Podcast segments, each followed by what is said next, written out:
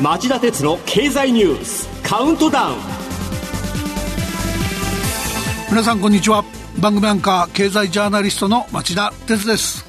こんにちは。番組アシスタントの杉浦舞です。今日も新型コロナ対策で私はリモートでの出演です。回線の関係でお聞き苦しい点があるかもしれませんがご了承くださいえー、月曜日の夜ロシア国営テレビ第一チャンネルのニュース番組の生放送中にこの局の女性社員が「ノー・ウォー」などと書かれた紙をキャスターの背後で掲げてロシアのウクライナ侵攻に抗議したことが大きな話題になりました。この抗議をしたマリーナ・オフシャンニコワさんは番組放送前に SNS で反戦を訴える動画を投稿しておりモスクワの裁判所は火曜日無許可で当局に対する抗議活動をしたとしておよそ3万3000円の罰金支払いを命じ釈放しました。しかしこの処分は SNS の件についてのものです。ロシアでは今月4日軍の活動について偽の情報を拡散した場合最長で懲役15年を課すという情報統制法が成立しています。オフシャンニコワさんはこの法律に基づいて放送中の抗議活動についても処分される懸念が出ています。一方ウクライナの首都キエフ近郊のイルピンでは日曜日、えー、取材中のアメリカ人ジャーナリストブレント・ルノーさんが銃撃を受けて死亡する事件もありました。先月24日のロシア軍がウクライナに侵攻して以来、えー、ジャーナリストが亡くなったのは初めてのことです。またロシアの人権団体によると抗議活動に関わったとして、えー、累計でおよそ1万5000人が拘束されたといいます。それでも市民やジャーナリスト国際社会の反戦を訴える声は勢いを増しています。こうした声が届き一日も早く停戦が実現することを心から願い今日もこの放送をお送りしたいと思います。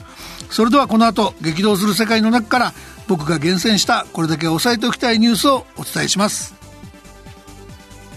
この番組は NTT グループの提供でお送りします。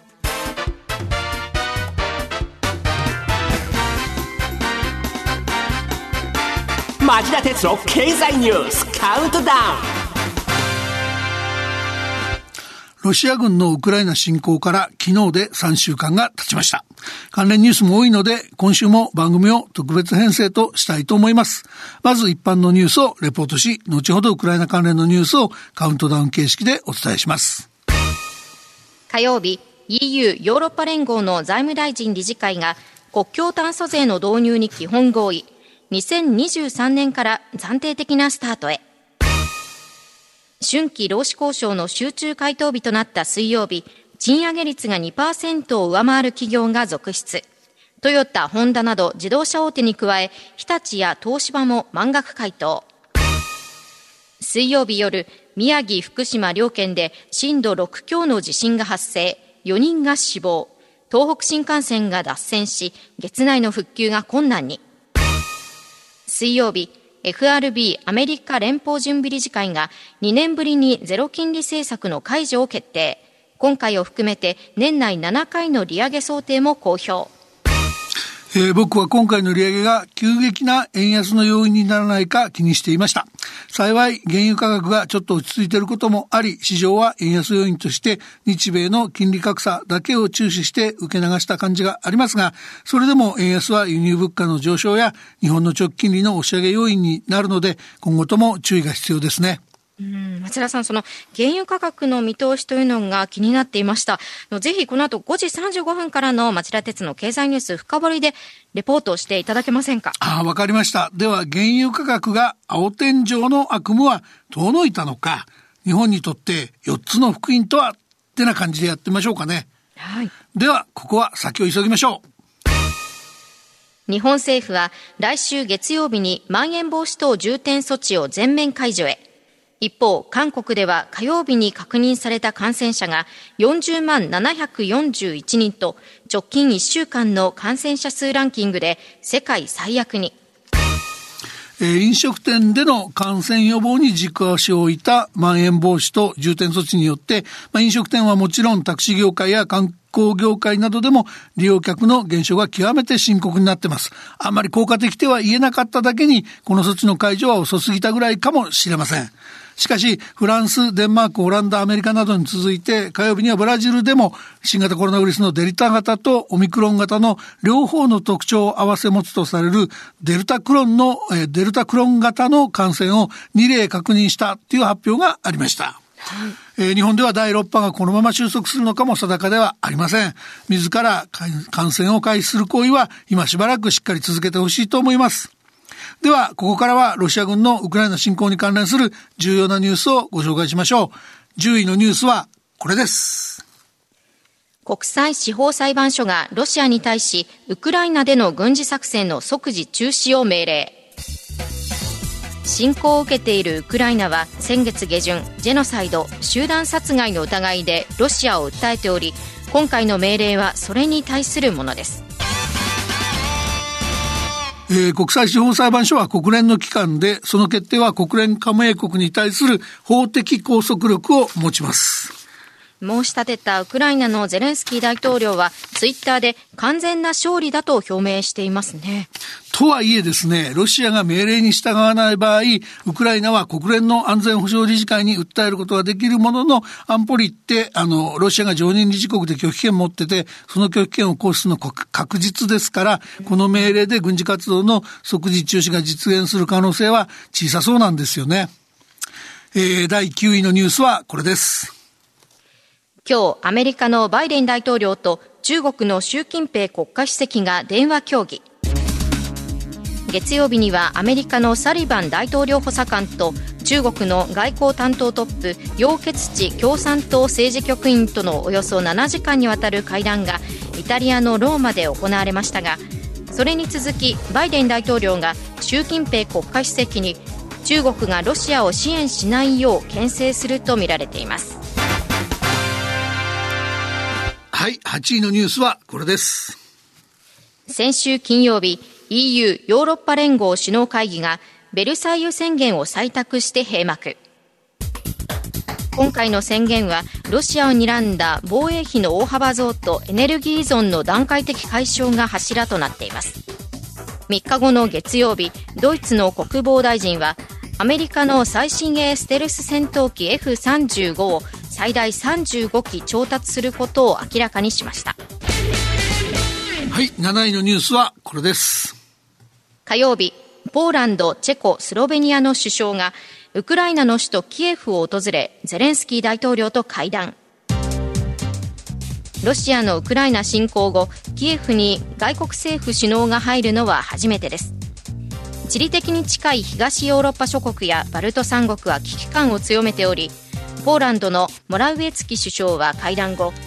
ウクライナを失えばヨーロッパは二度と元通りにはならないと語りました。6位はこのニュースです。ウクライナのゼレンスキー大統領支援と連帯を求め各国議会で相次ぎオンライン演説。カナダイギリスに続いて水曜日にはアメリカ。昨日はドイツの議会でリモート演説を行いました日本の国会で行うための調整も始まっています。続いて第5位のニュースです。水曜日アメリカのバイデン大統領がプーチン氏を戦争犯罪人と非難。同時にウクライナに向けて950億円の追加軍事支援を行うと表明しましたえー、ロシアのプーチン大統領を戦争犯罪人と非難した発言ですが、実はアメリカ政府はこれまでロシア軍による戦争犯罪の認定には極めて慎重で、これまでは調査中を理由に判断を示していませんでした。で、この裏には戦争犯罪を阻止するためにウクライナへの軍事介入に踏み切らざるを得なくなるというリスクへの警戒感のほか、イラクやアフガニスタンでのアメリカ兵が関与した戦争犯罪についての捜査にアメリカが反対しているという事情があったと見られているんです。一方、ゼレンスキー大統領の要請を受けて、バイデン大統領が供与する考えを明らかにしたのは、すでに供与している対戦車ミサイル、ジャベリン、地対空ミサイルスティンガーのほか、新たに最新鋭のドローンや長距離の対空システム、弾薬などです。これらの予算額はおよそ8億ドル。日本円にして950億円で、先週土曜日にバイデン大統領がウクライナウクライナへの武器支援に充てる予算として承認した2億ドルに続くものです。バイデン大統領は NATO 北大西洋条約機構が24日来週木曜日にブルッセルの本部で開く臨時の首脳会議と EU の首脳会議に出席し、ロシアの脅威が高まっている東ヨーロッパ諸国の防衛にコミットする方針だということです。4位のニュースはこれです。水曜日夜、岸田総理が記者会見。ロシアの暴挙は歴史に刻むべき非道な行為と非難。会見の中で原油やガスの高騰により日本は輸入国として経済と生活への打撃が懸念されるが脅しに屈することは許されないと言明ロシアに対する最恵国待遇の撤回とウクライナ避難民の受け入れ体制の整備も表明しましたえー、岸田総理が日本の総理大臣としては珍しく過激な言葉を使って国民に理解と協力を呼びかけたと言えますが、皆さんはどう感じられたでしょうか？えー、僕はこの発表、あの G7 の元になった、えー、声明から遅れて5日ということで、しかも中身が生煮えのものが多かったんで、迫力不足の感も否めませんでした。一方、国連難民高等弁務官事務所によりますと、ウクライナから周辺国に脱出した避難民は、火曜日夜、日本時間の水曜日未明時点で300万人を超えました。この難民の急増で周辺国での受け入れはもはや限界と言われています。これに対し、もともと日本の移民や難民の受け入れ体制は貧弱。幸い今回は神奈川県川崎市や埼玉県戸田市をはじめ自治体から避難民向けの住宅提供を申し出る声が随分上がっているようです。ここは永住への道を確固たるものにするなど思い切った改革と受け入れに踏み切ることを岸田さんに期待したいと思います。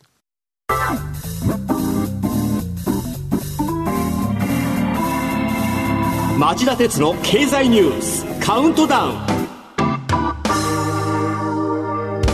では3位のニュースです。ロシア軍の攻撃がウクライナ各地で拡大。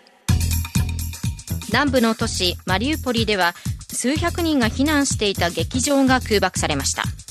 また各地で病院や学校も標的になっています。アメリカやヨーロッパ諸国はロシア軍による化学兵器の使用も警戒しています。えー、こうした非人道的な攻撃を一刻も早く終わらせるきっかけになると注目されていたのが次のニュースでした。2位のニュースはこれです。ロシア国債、投資家が1日遅れで利払いを受領。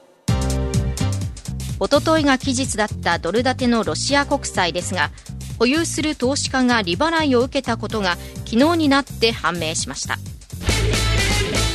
えー、この番組や兄弟番組で先週までに説明してきたように、今回のロシアのデフォルト危機は原因が経済や財政の不振ではなくて、ロシア軍のウクライナ侵攻に伴う G7 諸国などの制裁によって引き引き起こされた点が特色でした。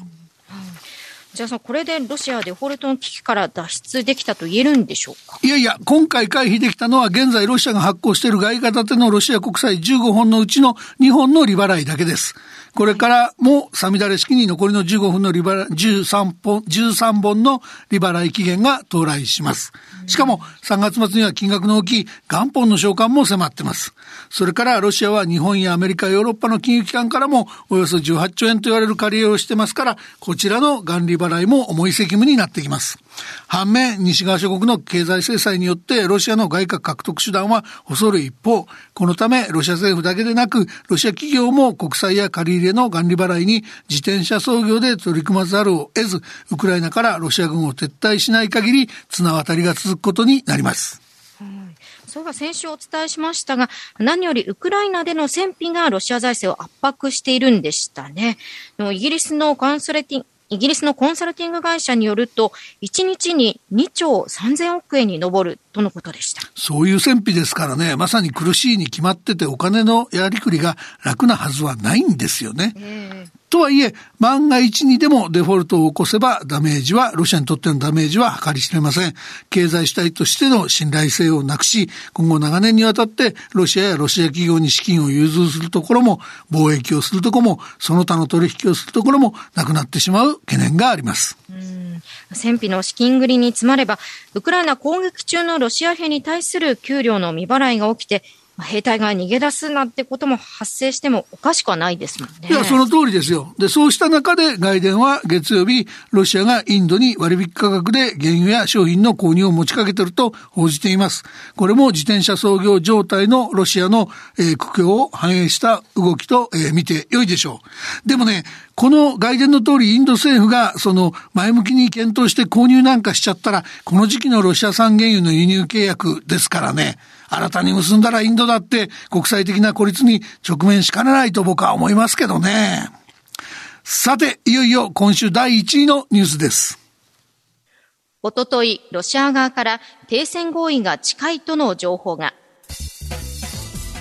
ロシアのラブロフ外相は、ロシアの民放テレビ RBK のインタビューで、ウクライナとの停戦協議について、ウクライナの中立性に関する具体的な議論が進んでいる。合意に近いように見えると語りました。ロシアがこういうことを言い出したのは焦ってんですかね？外伝によると、スウェーデンとオーストリアは自国の軍隊を持ちますが、軍事同盟には参加してない。で、交渉は今後のウクライナの国の形として、こういう国々を想定している模様なんですね。で、ウクライナの 中立宣言などを条件に、ロシアが停戦と撤退に応じるなど、15項目の合意案を両国が協議しているとの報道も出ています。しかし、この中には、ウクライナが NATO 加盟を断念する代わりに、アメリカ、イギリス、トルコなどが安全保障するという項目があり、これをロシアとこれらの国々が受け入れるかもまだ不透明。ウクライナ側はこのあたりが最大の障害になるんじゃないかと見ているそうです。まあ確かに簡単に合意できるとは思えませんね。だけれども、ようやく見えてきた巧妙ですから、まあこの両国交渉関係者と、それから関係国には精力的に交渉に取り組んで、えー、ぜひ合意してほしいなと、これ期待したいですよね。そうですね。以上、町田さんが選んだ今週の重要な政治経済ニュースでした。町田哲郎経済ニュースカウントダウンこの番組は NTT グループの提供でお送りしました。皆さんとはこの後5時35分からの町田鉄の経済ニュース深掘りで再びお耳にかかりましょう。テーマは先ほど町田さんが番組の中で触れたように原油価格が青天井の悪夢は遠のいたのか日本にとって4つの福音とはですそれでは5時35分に再びお耳にかかりましょうさよなら